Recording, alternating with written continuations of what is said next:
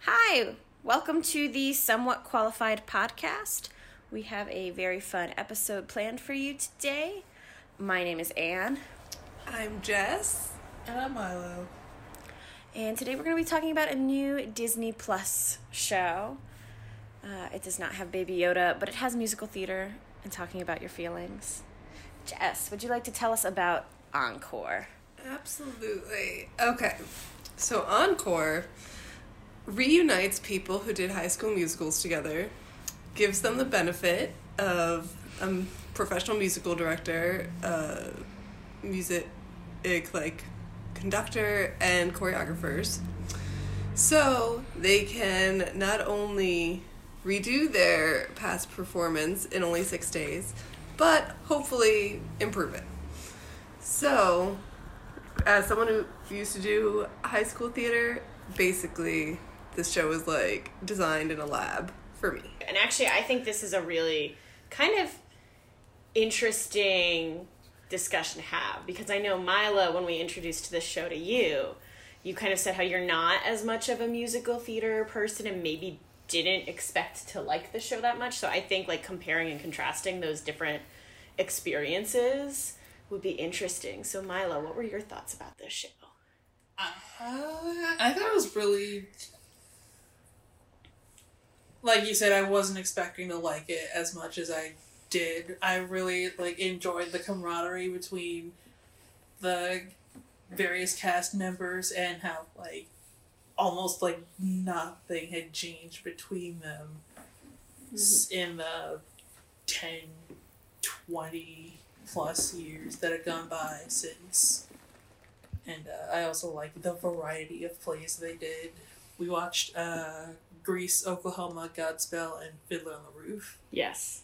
and And I think Jess and I have seen have we seen all the ones that are currently up? think I think we've seen all the as of January 1st, 2020. Holy fuck, guys, it's 2020. Okay. um, yeah, we're literally making this. Actually, I think it's January 2nd now. We're making it just after midnight on January 2nd. Yeah. But I'm still in kind of holy fuck, it's 2020 mode. Um, I kind of. Next up, I come visit you guys, I can't wait to watch the High School Musical, the musical version. yes, Yes. Apparently, there is an episode on the horizon. It may even be out by the time you are listening to this that so focuses on high school musicals and like Troy Bolton bouncing basketballs and getting his game. in the game. Yeah, there are definitely other characters in High School Musical beyond Troy Bolton. Um, there were definitely other kids bouncing basketballs for one thing. Did But- them bet on it though? Did anybody? Not till High School Musical two, Jess. Oh, that's right. Not That's till High School School Musical two. Um, but anyway, that's like a an interesting one. I think they've done a really good job thus far of picking a good mix of different musicals. And granted, like it's Disney Plus, so in some ways, these are all Disney commercials. For example, like uh, Beauty and the Beast is maybe the most obvious example of this, but like. Gee, Disney owns the rights to a lot of musicals that they can license out to high schools. and this show is like a really good argument for why um, musical theater is important and uh, why you should be i guess maybe giving your money to disney to do their shows but maybe other i don't people but um but yeah they've done like a really good mix i think of like classic musical theater as well as like more like recent things such as even beauty and the beast you know Definitely. Like I was really call excited to. We were even watching, you know, tonight when we were watching the Fiddler on the Roof episode, and we're all like, "Oh my god!" Like we know these songs. Like we don't know that they necessarily came from Fiddler on the Roof, but we do know these songs. And so Yeah. it's cool to kind of like see like glimpses of shows that we haven't seen yet, and so maybe we Yeah, want to see them in the future. the uh, genesis of the cultural osmosis is fun. Oh Yes. yeah, definitely. yeah Um, it's also fun because some of them will make kind of like cool staging choices, like with Godspell, how they chose yeah. to set it in the Harlem Renaissance instead of like kind of like seventies, sixties, seventies, like hippie yes stylings. I thought that was really cool, and you know, it's something really innovative and something that you know, I've never seen Godspell stage that way. And I've before. certainly never. It's not something you expect high school productions to ever do, really. Yeah. um. Like the costuming department in every single one of these episodes, like Oh yeah, Slaves. A costuming, wig departments kill it like every single week. Um. Yeah, I guess like just so that this isn't just like a solid hour of us just like gushing about how awesome the show is. Are there any things you would change about this show? Um, I I actually do have some. So, so Do we have um, notes? I was a theater kid, but I was very um, I was very afraid to like try out for shows. So I was crew. Um, and I loved being on crew, and I had huge like solidarity with people on crew, and I really like learned a lot there, and it was a huge sense of community for me. And I think this show does a really great job of showing, like, uh, how communal it was for actors in the show. But part of me wishes that they would like I don't know focus a bit more on crew people Yeah. or because I could 100% see them doing because one of the things um to just quick background oftentimes they will not get literally every single person that was in the production. So sometimes you'll have cases where um ensemble where actors. ensemble actors get promoted to like a lead role. And I could 100% see a really good arc where it was like someone like you in high school that was like a crew person that was too shy that kind of gets like, oh, you're confident now. You should actually be in the show now, which isn't to like devalue the very important work that like technical crews do in any theater production, but I could see that being like an interesting thing that they would totally do.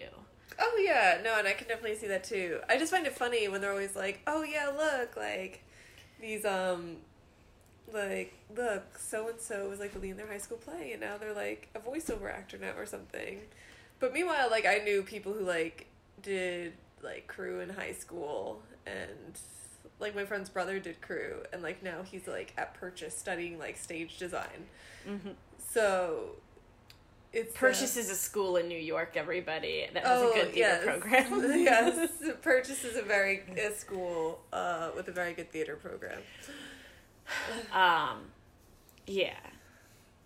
I think for me, if there's what, like, I think at times it can feel like they are trying very hard to make plot lines happen. Like, Oh, most absolutely. episodes have this sort of like guided meditation Mm-hmm. bit where they're like, think about your high school self. What would you tell your high school self? And like sometimes they do have like some warm fuzzy feels during those moments, but then it's you can also tell it's just so very obviously just like a reality kind of TV program fishing for drama. Um, and I could do with a little bit less of that because I think I think even in the ones where they don't pick you know, a school where oh somebody had like a you know life threatening illness or oh this person Somebody got expelled. with somebody got expelled someone struggled with drug addiction for years like uh, and I'll Like, granted dead family members. dead Yeah, family dead members family members. granted a lot of the episodes have at least one of those sort of like tragic backstory kind of cast members but like I feel like even just the mere The- Like, the- I think what- it'd be more yeah. organic way of it exposing Yeah. that than us because it does seem like you know, like you said, it seems like trauma fishing essentially, Yes. where it's like, you know, we want to see you, like we want to see you do it. Not that it's not like a legitimate acting exercise because it is, but the way that it's filmed is, I think. And I I'm not even sure it's a legitimate acting exercise the particular way they do Oh, the it. particular If way they do it, no. Especially like The the more realistic way would be in the Fiddler on the Roof episode, they have Kristen Bell come in and she takes them through scene by scene and she takes a few of the actors through their scenes and they relate they, they start to relate like aspects of their personal life like that one girl who was sit, like talking about how her daughters interact with each other mm-hmm. and how they compete for attention and how she's going to mm-hmm. incorporate that into their song so that's realistic and that was actually really interesting Yes. having her coach them through the that's another thing. I would put more Kristen Bell in the show. I think the ads are kind of misleading because they, they're literally like a photo of Kristen Bell Oh, and yeah, then the word Kristen Bell. encore. That is what you will see on your Disney Plus screen if you go looking for this show. And I think so far Kristen Bell has actually appeared in like two episodes. Yeah.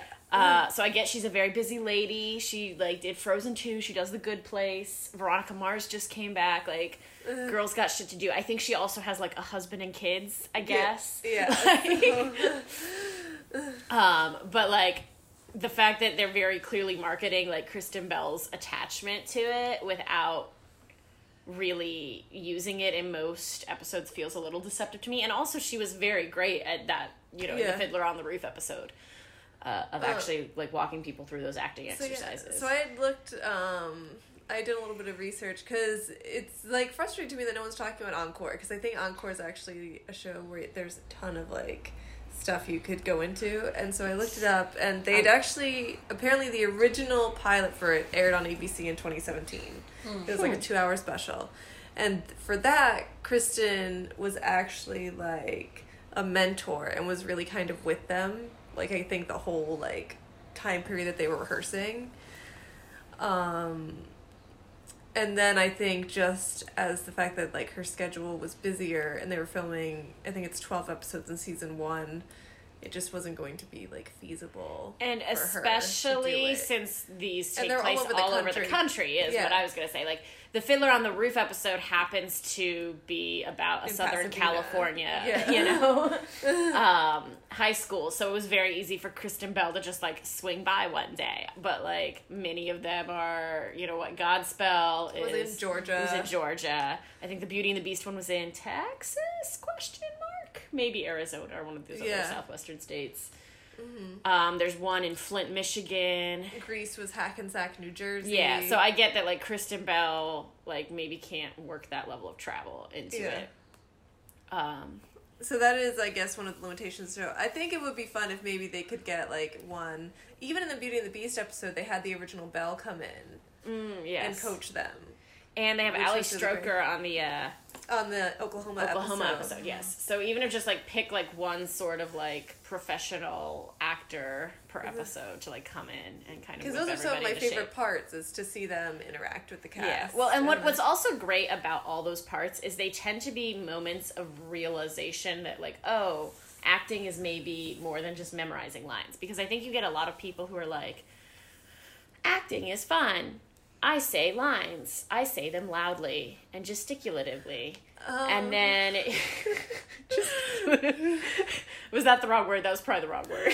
no, I think I think it's a word. It's just funny. and so typically um typically those are the moments where you have someone say like well wait a second what about this angle and really like zero in on the kind of emotional core of that character and that scene and i think it's important to portray that for the audience too because i think it's very easy for a lot of audience members to think acting is a much easier job than it actually is yeah. uh, and I don't know, they're just always some of the more interesting work. And I think, especially in musical theater, a lot of encore episodes do deal with, like, you know, the big musical numbers for obvious reasons. So just the moments of, like, important character work and, like, a spoken dialogue scene are still really fascinating to me. Yeah, and also like, like not to be a bitch, but like as someone who's done like high school theater, like they're not getting into character work when they do this. They are just hoping that this like sixteen year old will remember their lines and like step on their cue at the right time. They're not like when I would like see rehearsals, they're not going over like, oh, this is like your motivation for the scene. Like they would do blocking and they would do movement and things like that. Or at the mm-hmm. very least in my high school, they weren't going for Yes. like a real high quality of like Yeah. this is what your character motivation, this is what And- your character wants. This is like what your goal is as an actor. This is probably most evident in the Fiddler on the Roof episode. That was really one of the first ones where the director very kind of explicitly says, like, I don't want this to be the way they did it in high school. Yeah. I think they were just doing a lot of over the top nonsense, and I want them to, like, Really tailor it. emotion. Yeah, like, kind of do something a little bit more nuanced. Um, but it And there's- even the music director said, you know, like we're not looking to repeat the same performance they did in high school. We're Yeah. looking to elevate what they Exactly. did in high school. Yeah. Um, Milo, did we get to what you would change or not like about the show? Honestly, like I was gonna say that like I wish they would do more like daring productions, but like honestly, what high school is gonna let them do hair or something? That's true. Even So, rent, like- even rent, they do like the special Sweeney Todd or of like.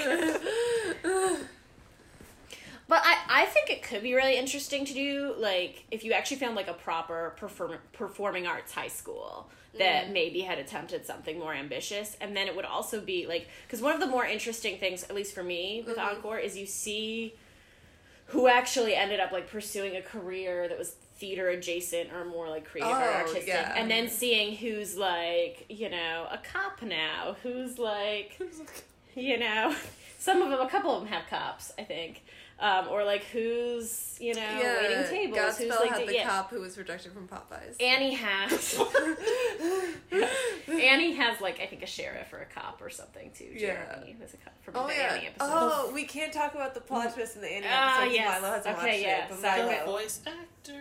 yeah there's some Oh, voice yeah. actors And- So, yeah, that's always Yeah. one of the more fascinating parts for me. And inevitably, you almost always have, like, at least one who was like, yes, I totally thought that I was going to be a professional actor. And I, like, moved to New York and I did it, and now I'm an accountant.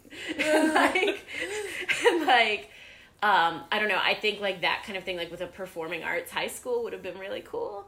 like to see, Yeah. like, okay, how many of these people who like really were serious about this and pursued it as a career, like were made something of it or ended up doing something else.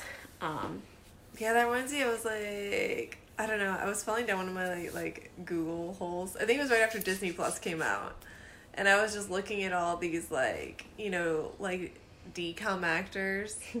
that's always a fun rabbit hole, though. and I was like, because like I was like, what do they do nowadays? Because like you never saw. Where is Erik von Detten? Oh my god! No, that's exactly what I was gonna mention. How did I know? He- Brink. Brink. He was in Brink. Oh. He's Brink. And then he was also like the jerk in um, Princess Diaries. In Princess Diaries. He's also, for some reason, in the mid '90s, they decided to do a Leave It to Beaver movie. Oh, yeah, and I he's remember Wally. At this though. He's all, and then he was also. I don't know. he was People in the I think he- 90s? I think he was in So Weird. He was like Disney Channel's like It He wasn't Boy. so weird. Yeah, I think so, Oh. but not like the brother. Okay. Yeah, a different guy. So Although yeah, the brother in So Weird was in Brink, though, wasn't he? maybe I don't know. So weird as well. But anyway, so Erik von Detten. Uh, so yeah, he's like a hedge fund manager now. What? yeah, like he do, he does like something in like finance or something. He does nothing related to acting, and I'm like, that makes like, so weird. isn't one of the guys that was in Queen like a farmer in England somewhere now? Oh yeah, John Deacon. Yeah. He like He's just like, I'm not doing like Freddie died. Yeah. I'm not fucking around with any of this other non Freddy bullshit. Which one's the math dude? That is Brian May. Brian May is a like rocket scientist. Oh, quite yeah, literally. and yeah, so I think like that's always to me one of the more fascinating parts of of Encore because I think a lot of kids like and I, I've definitely known kids that like at 16 I was like yes they're totally gonna be like a professional singer they're great they're amazing um, and you know you don't realize how ta- like I think Rusty from Oklahoma says like you don't realize how talented the rest of the world is when you're in high school. Yeah. And I mean, it's also just really sad because there are like some people that you see even on Encore who are really talented, but just for like reasons of life, Yes. like aren't able to go on and do Um, it. The was it Destiny who I think played Belle. Belle, she was amazing. She has the voice of an angel and she's great, but like she had a kid really young. And I think now she does like music marketing or something like that. So she Yeah. still kind of has a career in music, but it was still one of those things where it was like, you know, She definitely kind like, of like you had a kid. What are you gonna do? And so her like Your priorities career changed. and performance wasn't really able to like progress as far. Mm. But so yeah, so it's like you know, it's a very like bit unexpectedly bittersweet show. Mm-hmm. yeah. Because even at the end, th- where the, a lot of them mention, you know, they talk about how amazing the week was for them, and they said, you know, but in the end, I have to go back to like work tomorrow, or I have And to they're go. like, this is the last time you will be in the room with all of these people at the same time. And it's like, fuck. One of the things I would love to know, like you know how on House Hunters they always come back later and they're like, "Yes, here I am living in the house I picked. Isn't it great?" Yeah. I would love like a three month like sort of epilogue where you find out like, are they still talking? Are they in friends? Maybe they went and like auditioned for community shows because. Uh, another fairly common thing, like I think the Grease episode is like the only one where I feel like some of the people actually consistently stayed In the, friends. I would say in the Grease episode, it also seems that most of them stayed in or around Hackensack, yeah, which also probably explains why virtually the entire like main cast came back for Grease. Yeah. Um. Whereas, yeah, some of them, you know, they're scattered all over the country now. Or you'll you'll get a lot of people that are like, "Wow, this was like my literal best friend in high school, and I have not talked to them in twenty years." Yeah. or you'll get people who like dated in high school, or Oh my god, Amy.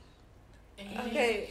to is this the clarify- Annie Get Your Gun episode? Yeah, No. so in the Annie Get Your Gun episode, wow, okay. We may have to watch this episode after to show Milo what Yes. happened. So there's this kind of plot line between Amy and what, what was his name? I don't know. Yeah, I don't remember his name. But Some guy. I remember her name because it was relevant to the plot. Um, relevant to like what happened in the episode. But apparently they dated for like all of like senior year and had a very nasty breakup in which he had cheated on her. And And you could tell this was one of those things where like Amy genuinely believed that they were gonna like get married and live happily ever after together. well, he clearly thought this was just like they my were gonna be senior high school, girlfriend. Yeah. Yeah.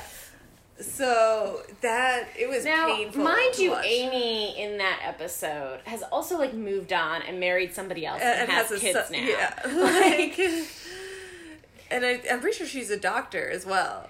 Oh, she's like, is she the Yeah. OBGYN? Yeah, she's okay. OBGYN. So she's a doctor, she's married, she has a kid. Like on paper, her life is great. Yeah, and but she's still clearly like very stuck on this breakup that she- happened in senior year of saying high like, school. "Ugh, I just need closure. yeah, And they she- do have like a kind of nice moment of these two get where the guy's like, "Yeah, I guess I was kind of a dick. I'm sorry." And then she's like, "Great."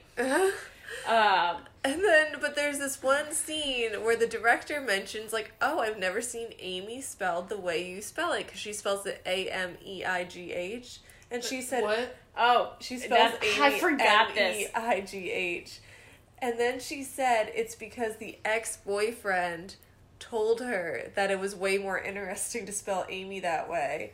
So now she, like, writes her name as Amy like that. Like 20 years after. Like 20 the years original later. Annie Gets Your Gun was in 1998. I know because we have the like Disney So Plus 21 years later, because her high school boyfriend told her that her name would be more unique, that way she. is still doing it.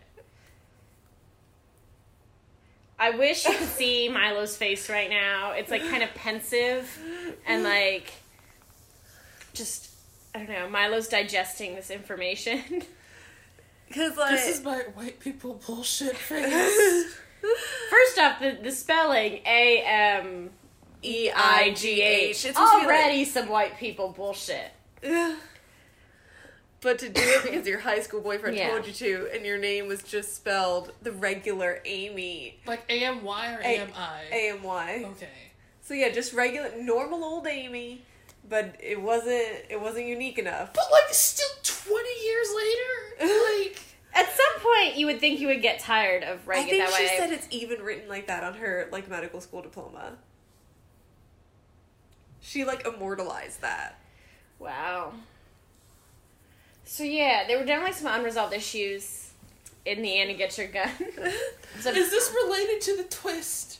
No, Annie Oh, Get no. Your okay, Annie gets Your Gun is a totally different episode. There's Annie, which is as in like the little curly haired redhead child Okay. Mm-hmm. who has a cute dog. And then there's Annie Get Your Gun, Gun. which is about guns, and also someone named Annie. Okay. There's other people in the show too, but mostly guns and Annie. But what if you give the redhead child a gun? I don't know. that would be an awesome That's- sequel. I'm just I'm just picturing Bojack or Mr. Peanut Butter from BoJack going, "What is this? A crossover episode?" Annie killing her war prophecy dad. Annie get okay, great. So we just rewrote Annie Get Your Gun. I hope you all I hope you all are on board with this premise. Trademarked. Yes, Yes. trademarked right now. You We're, heard it here 1st we're registering it with WGA. Don't even think Yeah, about it. don't even try us. Um, yeah. Um, But yeah, no. can the- we can we talk more about the Oklahoma episode? Because I feel like the Oklahoma episode does something kind of important. Yes. Yes. I think you guys know where I'm going with this. Yeah. Oklahoma so far has been the only episode that has actually completely recast. Um, so Yes. most of them, everyone just plays whoever they played in the original production. Again, there's a few cases where they're like, oh, the person who played this lead like didn't come back, so we'll promote someone who did come back and was in the ensemble or had like a smaller role. Yeah. But Oklahoma, they said, wow, there's so many leads that did not come back, so all bets are off. Y'all gotta audition again. And the character who plays, or sorry, I say character, the real person, Woody, played the character, Will Turner, which I guess is a very dance heavy role. And between the time that they were in the original production and the encore production, Woody was in an accident and is now in a wheelchair. So there was a little bit of drama over like, oh, is he still gonna get to play his old role because he can't like tap dance anymore or whatever? Well, I'm gonna I'm gonna spoil it a little bit because his Yeah. face is in the poster. They did give it to him, and they kind of talked about um, how to like incorporate people in wheelchairs into musical theater. And this is also the episode that features Ali Stroker, who Who plays Ado Annie um, on Broadway in Oklahoma right now, and actually just won the Tony for it this past year. Sorry. Oh yeah. Oh, it was a clap like loud. Past her, at least. Sorry, I had to cough, and I was just trying not to cough because it's not good podcasting for. um, and I think this also just opens up like kind of a broader discussion of like, does the show do a good job of like representing diverse, different kinds of audiences, or does it leave something to be desired Um, in that regard? You know, I will say I do feel like thus far it's been a pretty like white heavy show. Yes. Um, really, Godspell is the only show they did that features a predominantly black high school. Yeah. Um, in the case, I did really um like Oklahoma because you know I know like Woody talks about how he still struggles a lot with being in a wheelchair because it's so different from his past life. But then they also had Ali talking about how she doesn't feel like being in a wheelchair limits her as a performer. She's learned how to like move and express her body in ways in which she can ju- be just as successful. if even- anything, Ali kind of says that it like heightened her performing and like almost improved it. Like she almost makes a case for more the like, oh, like I have I now have all these new ways to like perform that I didn't have before, that I never thought of before. Mhm. Yeah, and even towards the end of the episode, I think he just really kind of has a moment where he, you know, where he Like- gets to feel like he doesn't, I guess, have to feel like maybe as constricted Yeah. about what happened. Because he's definitely one where I'm curious to know, like, did he go out for like other community productions, like afterwards, or um, especially because I believe he lives in New York, so he Mhm. would have like yeah, Yeah. he would have definitely opportunities. And he was like a really good singer and stuff. Like he was one of the the people who I feel. oh yeah, and he have was very like pro. charismatic. Yeah. It was kind of bizarre to me that in the Flint episode they did, there was like I don't know, they found like the whitest high school in Flint. I felt Seriously? like yeah. That's the Sound of Music episode, I think, right? yeah. And I don't know if that's a case where just like a lot of people didn't come back, Yeah. um, and only the white people came back, and like. Um, it was actually a school that had closed down. yeah. Um, so they like the original school was like basically all vandalized and kind of like run down. Yeah, and- basically like condemned. And Yeah. so they have like kind of an emotional moment where they go back there. Yeah.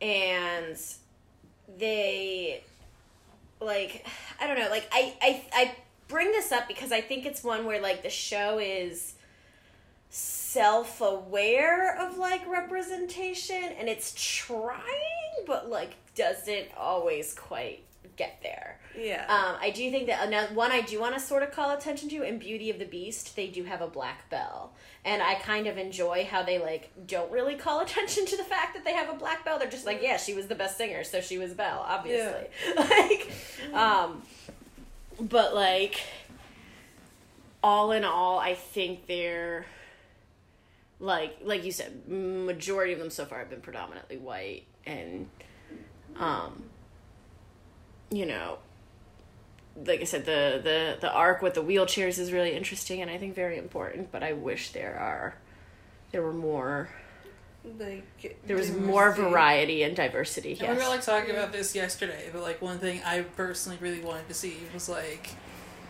someone who had who was in a play in high school and then later on like came out as trans, transition, and then comes back for the That would be new performance. This is one of the things I didn't know I wanted until Milo brought it up, and I was hoping that you would bring it up again here, but I didn't want to steal your thunder. Everyone wanted to bring this up. Okay, like, good. um, just, And I can like, just to see- see how they handle. yes. Yeah. And I can see why it would be like hard to find a trans person that would be willing to do it. Like I can but I I think like they could do it very very well and very very powerfully. Like if they it would be yeah. a really um, good experience. Cuz especially too like with singing, like your voice changes, you know, and kind of I think the struggle of like okay, maybe you can't sing the exact same part that you sang um, before, or like I think there's it would be in- an interesting exploration. I think of transitioning that like the vast majority of I mean, I think it would just also be like a Yeah. really cool aspect of like rediscovery, yeah like coming back to because virtually everyone in this show talks about how this place was a huge sense of community for them. Um, and that's why they wanted to come back and do it. So to be able to come back and like relate to the community in like a new way where you can like Mhm. embrace like you can be your true self in front of people is something that I think would be so cool to see on screen. I'm actually- actually surprised that there aren't a lot of like openly queer people on the show. I Yeah. think the ones that are all too often fall into like the very stereotypical like gay theater kid role. Like they're the Antons from Grease or like the like They actually do have a really nice moment in the Flint episode. yeah, Where, okay, that, um, that's yeah. One of the actors who came back, um, uh, he's well. They actually, he actually, he never specifically says he's gay. He may be bisexual because he Mhm. mentions having relationships with both men and women. But he has a moment where he's like, uh, reveals that he's HIV positive, Mm-hmm. and at one point he had like almost died, and they were all so like sweet and supportive of him.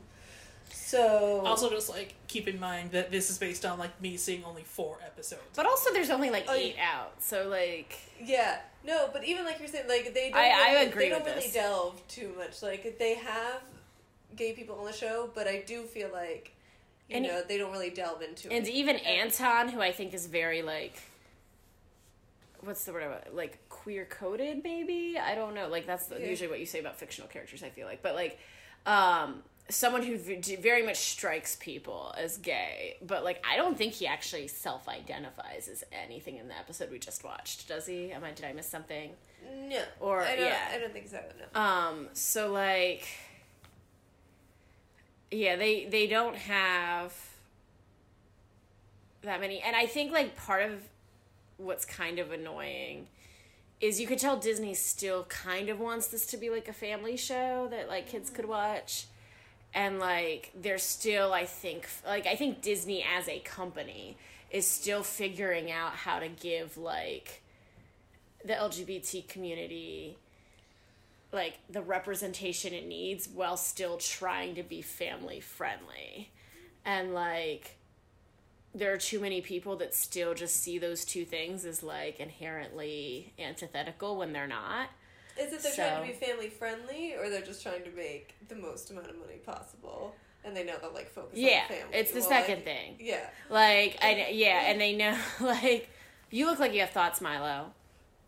I'm just like focus on whose family peeps. Oh, Yeah. yeah, no. Like, ugh, But like I think like we earlier today we were talking about like LeFou being quote unquote gay in Beauty and the Beast, the live mm-hmm. action remake. I don't know if Dis they teased I think making Elsa from Frozen, but I don't know if that was ever a thing where Disney officially said they wanted to do that or if that was just a thing that fans said they wanted and it kind of became a thing, but like to me just Disney as a company is still trying to like tiptoe this line where they like, mm-hmm. yeah, we recognize gay people are people, but also we still want like conservative white people to bring all their kids to see our movies. Yeah. So Emily VanDerWerff, who is a really great um, TV critic, I read her essay um, about Elsa, where she talks about Elsa's being like queer coded but kind of existing in a no man's land, where because her sexuality like isn't really explicitly stated, like she's not technically queer, but she is queer coded, so she's kind of in like a gray area. And then she was talking about her experiences as like a trans woman and like viewing Frozen and stuff, which it's really great. I definitely recommend you guys reading it. But yeah, Disney, maybe there's a way to put a link in the notes. That's something podcasters do, right? yeah, You can do that. We can we can figure that out. Sure, like that's a that's a project now. We'll we find can, the we article. can hyperlink. um, But yeah, but no, Disney, um, you know, Disney wants to appear as a company with progressive values, but they want do to they? to an extent. Yeah. I would say yes. They want to appear as a company of progressive values to the extent where we'll get them more money. They kind of want to play both sides of the fence. and Yeah. Yes. just- You satisfy no one at this point. Like, you know, they'll tweet out like a little like gay pride thing or whatever because they want gay people to feel like it's okay to buy stuff from me. yeah. But at the same time, they want, you know, like some like birther creationist like mom in Oklahoma to also feel comfortable buying her Yeah. kids Disney. And So- I think, yeah, I just think that's a larger like thing happening in the Disney company as a whole. And I think like Disney Plus, especially, I know when this platform launched, they kind of made a point of saying like we're gonna keep Disney Plus more quote unquote family friendly, and then since like Hulu is basically part of the same company now, um, Hulu is gonna be like where the edgy stuff is. So I think like like just said like they do touch on like being HIV positive, but they don't like like that's also a very easy thing that like if I have a kid that says, "Mommy, what's HIV?" I can like sanitize that and just be like, "Oh, it's a disease." Like, you know, and I don't have to necessarily dive into that if I don't want to with my kid.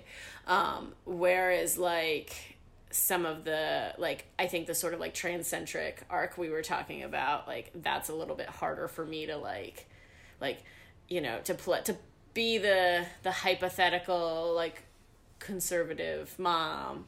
How do I explain that to my kids? Like, mm-hmm. Yeah. you know, Probably understand it better than you do. Uh, that's point. that's true. Probably, That's one hundred percent true. And it's like, well, that's why I think we need the the arc in the first place, right? Like, how do you explain it to your kids? Well, the reason you think it's so hard to explain is because you don't have media that portrays this experience accurately. Mm-hmm.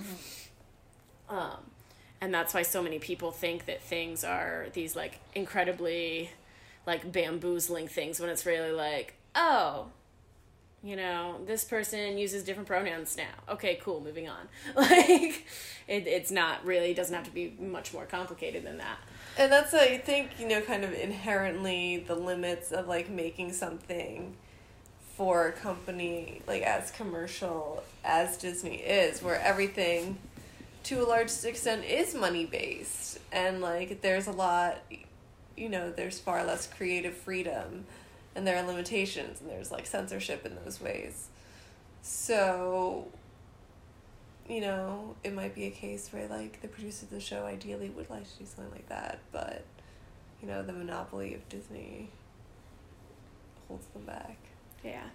Now, granted, we are making this episode, and there are four more episodes in the season that have not yet come out. So perhaps we will be pleasantly surprised with the sort of like edgy content that that we're watching. But I don't know. To me, I don't know if I would have even liked this show as a kid. To be quite honest with you. I Like, like, yeah, I, don't know. Like to me, it's very. To me, this show is designed for like for adults who For adults. did theater or Yeah. like Yeah. interested in theater. yeah, like- and like it can appeal to others as well. I think it's much more in line with like a queer eye type show mm. than it is for like a child to watch. Yeah.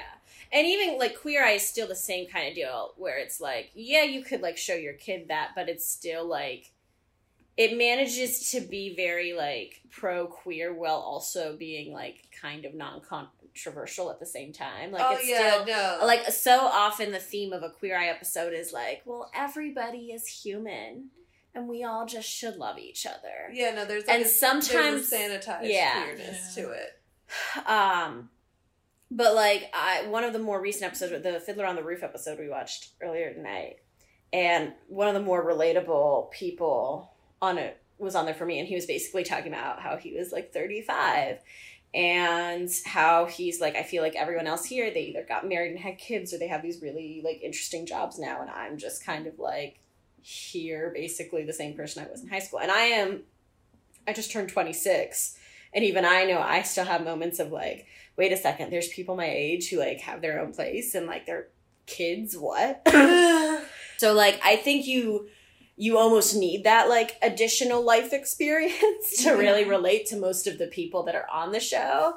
But you can tell that Disney definitely still made it to be like a thing like, oh, fun for the whole family. like Yeah, and you know, going back to like the whole like community thing, so like a big part of why I did theater, like when I was younger, was because like, you know, I had kind of like a difficult home life. And like, but this was like every single day after school, you could go there from like two to five. And like that could be like your thing, and you would have fun, and you would laugh, and you would do things. And that was, you know, like a really big deal and it's something that you kind of lose i think as an adult um because you know like at work you go and you like get paid and you can have fun not you have fun like there's like solidarity Yeah. with There's your only so much fun you can have working retail. Yeah oh or even I would even argue most jobs, even if you're working your quote unquote dream job, you still have days where you're like, man, my job's a bitch. yeah. And like you don't as an adult, you don't get to say like here are three hours that I get to set aside for like every day, Monday through Friday, simply because I enjoy this thing and nothing else. Like, or you can, but like you have to like significantly rearrange it. Like you can, you know, like freaking Kanicki from the Grease episode, who's like wakes up at like what four in the morning to go work out and like whatever. like it's, but it's significantly more difficult to like manage all of the other like complications of like like not just your job, but like okay, Especially like like, if you have kids or something now. Oh Yeah, yeah, like if you have kids, that of course like changes everything. Um, but like you don't get that same like here's like just time that is designated just for this activity for no real reason other than I enjoy the activity. Yeah, and I think that's just a problem, like in general. Now, like especially you know, like millennials under probably someone like the greatest, like financial pressure than like other. Um, Like, don't forget Gen Z coming Gen up Z. under this too. yeah, no, Gen Z's Fuck. even in a more Even precarious. more fucked than was we like, are. definitely more precarious. Like I'm like an incredibly like I'm like In some ways, I think Gen Z has it slightly easier because I feel like they're getting disillusioned much younger. Like, that is true. like I think I- like millennial like and I I say this as someone who's kind of on the cusp like Deb like again just turned 26 um so I feel like I'm I'm younger but I feel like in like high school college-ish age I was still sort of buying into this idea of like yep gonna go to college gonna study hard and get good grades gonna get a good job because that is life. That is just the way the things work. Whereas I fe- I don't know how many kids that are like 14 15 year old now like still believe that or how many of them have already come to the like wow like this shit's this shit's whack. Like um and maybe making the decision to like either not go to college or making the decision to like Go to trade school. go to trade school, go to like I don't know, like I ultimately like you don't know what it's like to be that age unless you are that age, but I think like I could see how in some ways that would be like easier because I think like kids today are much more like aware of how like fucked the economy is than like I was at that age. and like fucked the world in general. yeah, like Yeah, no, definitely. And um so you know, I do um I miss uh you know, I miss that sometimes. Just like like well, for instance, like this feeling that we have right now doing a podcast. That's similar to it cuz we're doing something together and then at the end we're going to put something out. And we have it. And we can look to it and say we did this. And there's an, like an amazing feeling to when you're like 16 years old and your life's kind of shit.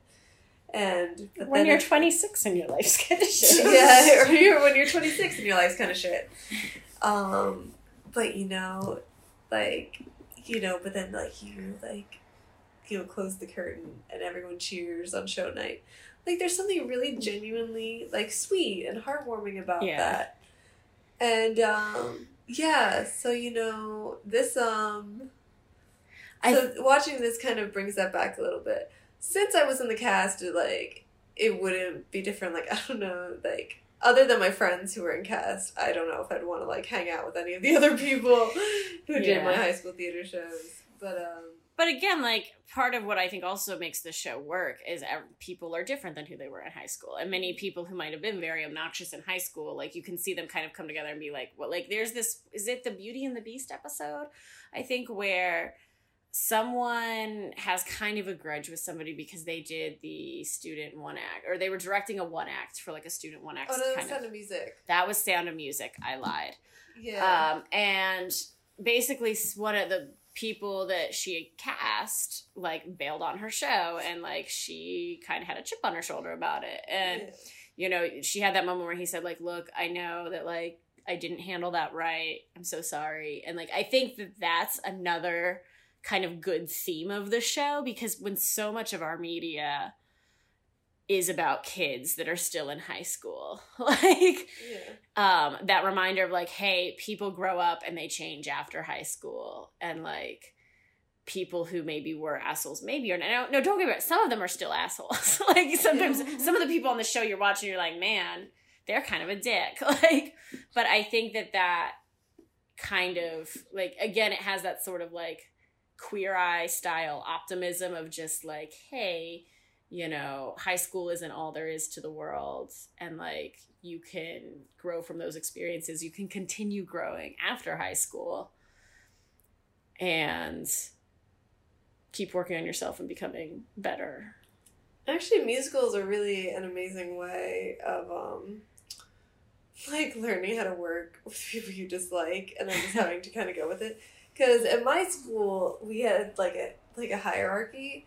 So like, you were like a if you if you only did the musicals, you were a musical kid. You weren't a theater kid unless you did the play and the musical. Like that was like that was the thing because like the popular girls and like guys would come out and they would do like the musical like because that was well like presume i was gonna say 'Cause that was presumably what everyone wanted to see. presumably the musical also calls for a bigger cast too. Well you know but i mean they wouldn't even try out for the plays. Yeah. Like because the plays were just like oh well like you know the parents like maybe some other people will come see it. So what's the point of doing it? Like the musical like they would actually You make get attention. effort. yeah. So that was also kind of a thing. Is like probably the theater kids like that i was hung out with were kind of snotty because we're like um like we do all the shows. You guys do the musicals. Which probably i mean probably like that was a little mean. But I but mean, also you were in high school.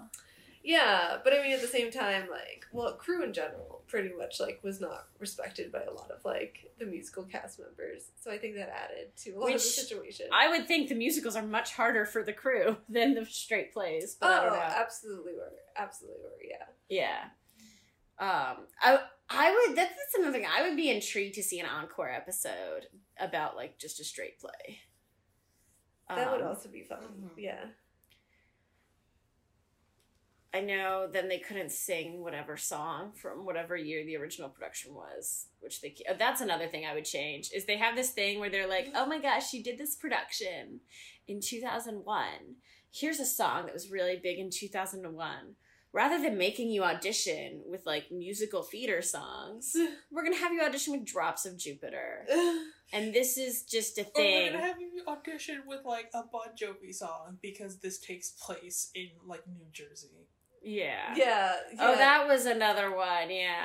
Like- tangentially related to the episode. Which again, even if uh, by that logic, Bruce Springsteen is the one you should have picked. I was Oh, thinking they would have gone 100%. with Springsteen. Like if you're just if like I I'm sorry, but if you just say name a musician from New Jersey, Springsteen every time. yeah, who names Bon Jovi? Like who names Bon Jovi first? Nothing against Bon Jovi. Like he's cool. He's a close second. Or maybe the Jonas Brothers, depending on like which generation you are. I don't know, but like. But yeah, like clearly, like if you say name a musician from New Jersey, people are gonna say Springsteen first.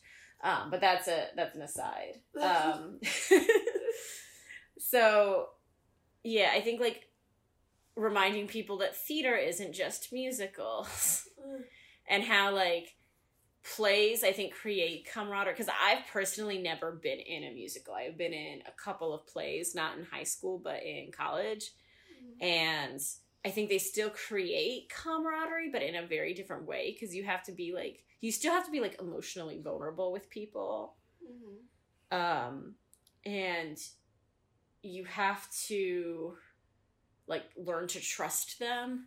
yeah. uh, I think in in interesting ways.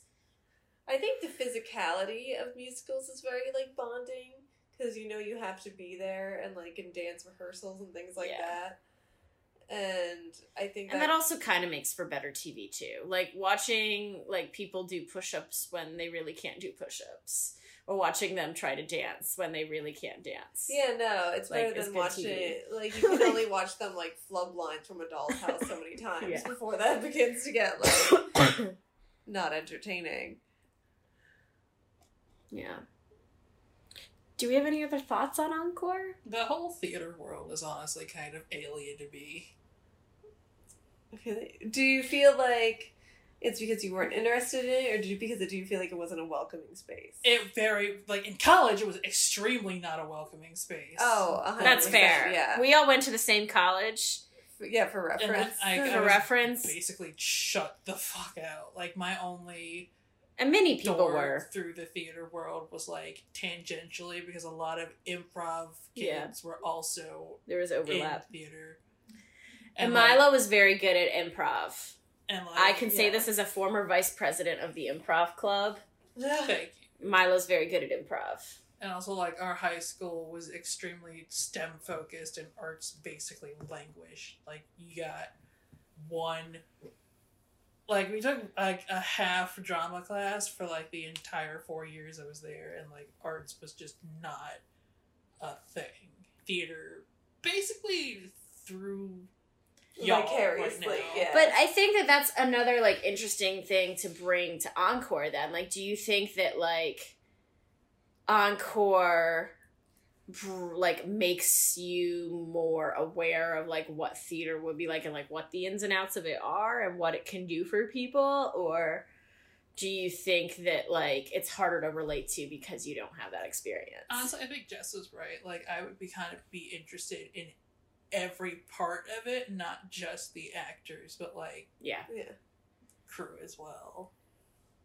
It, I feel like it would be, it would feel more Yeah. rounded. And I think the where the crew part gets like a little dicey is the fact that they stage these shows in like six days, five days. Yeah, so And so I get why they're like, no, literally, like if we don't have professionals, like this would not fucking happen on time. But I think you could do an interesting thing with bringing like people who did crew in high school and put them like with the professional crew people, and they could learn stuff and they could mm-hmm. help. And um, I would also just kill for like a behind the scenes featurette of like the actual crew they have working on like oh hair yeah, and makeup and sets. Yes. Like, because a lot of the sets are freaking gorgeous. And I know, like, technically in theater, you're not supposed to say, like, oh, it had good sets. That's, like, a thing that I've heard. And again, like hair, makeup, and costuming, a fucking plus. And the on sets show. are so Yeah. good. Like, and so, like, Godspell especially was a great example of all of that. Like, they stepped Yeah. Their game. And, like, when you first see their, like, the- their, their set, their main set for Godspell, you're like, holy fuck, I want to know how that came together. Yeah. Um, so like maybe it could be like, do you remember when on Project Runway they had that like they had the hour long Project Runway episode and then they had like the half hour models of the runway episode. Oh yeah. They need like the half hour companion to each hour long episode. Of, that shows like how they get to Yeah, like, that shows the tech. um, like the tech parts. yeah. But yeah, um so yeah, so it brings up like a lot of like mixed feelings for me because I like I enjoy watching the show, but I do think sometimes I'm like, oh god, what if they ever like put my high school on there? That would be a trip. Yeah. I don't know. I don't know. You gotta call Kristen Bell. I'll just call her up. Yeah, just call. You don't have Kristen Bell on speed dial. Speed dial's not a thing, is it? No. Hey Siri, have- call Kristen Bell. Nothing happened. Okay, I put my phone on airplane mode though for the podcast recording purposes.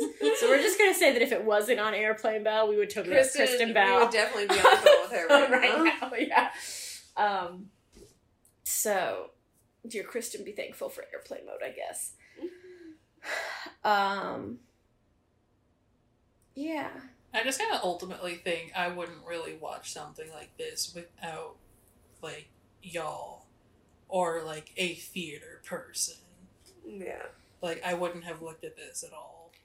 Well, I don't think the marketing is is good. Again, I don't like that the thing is just like the ad is literally just a picture of Kristen Bell and an encore. Like I think you could definitely have like an enticing photo of like middle-aged people doing musical theater Mm-hmm. and like people would be like, "Oh, that looks fun." Like I remember even I was getting like my mom never I think like the closest thing my mom did to theater would have been like marching band. um and one time I was watching it and I had to leave and go to a thing. And then I was like, oh, mom, should I leave this episode of Encore on or should I turn it off? And then she was just like, no, I'm going to finish it. like, so, um, like, I think it, it is a very entertaining show, but I just don't think people, like, see a, like, I don't think people can put two and two together and, like, figure out what the show is actually about based on just that picture of Kristen Bell and the word Encore. Mm-hmm. But that's just. And me. also, I don't know, like it felt like it didn't really have like a clear message. Like Mandalorian was for Star Wars fans. The new High School Musical thing is High School Musical the series is for like people who watched the original High School Musical. I honestly felt like they should have tied it in with High School Musical the series a bit more. Maybe like 'cause I Maybe feel the like upcoming be episode will. Maybe they'll have like Yeah. Nini guest star. I mean, we could do a whole other episode on High School Musical, the musical series, and maybe we will when all the episodes are out. But that one's more serialized, so They're getting a season two, so like after season one. I think What is so. it? I imagine think in so. see, I I've heard they're making a season two, but I also think I heard it from Jess. So I believe they're making a Do you season know- two. yeah, my assumption is then they're just um gonna make season two about a production of High School Musical 2. And I also am a believer that since High School Musical 2 takes place during the summer, there should be like a Camp Rock like crossover thing because What? that also takes place during the summer to summer camp. But again, it's a different episode. um any other final thoughts on Encore? Um, definitely watch it because I do want it to get a season two, and I want to see how the show grows. Yes. And um, support your local theater groups because they are an important artistic outlet and for many people in your community. even your local high schools, like yeah, I don't go out and like buy tickets to see their shows. Encourage your Congress people to support arts. Yes, yes. At the state and local and federal levels. yes. Um, I think that's it. I think that's a good it, note to end yeah. on. Yeah. Um, so yeah, have Thank fun. you for listening. Thank you for listening, and um, let us know what you think of Encore or what other things you would want us to watch and talk about. Yes, and happy 2020. And it doesn't have to be on Disney Plus. In fact, I'd rather it not because I don't have Disney Plus. Plus. Oh yeah, it doesn't have to be on Disney Plus. No. Um yeah, just anything. We'll figure out the streaming later. We can okay, we um have three seconds. yeah. Bye. Bye. Bye.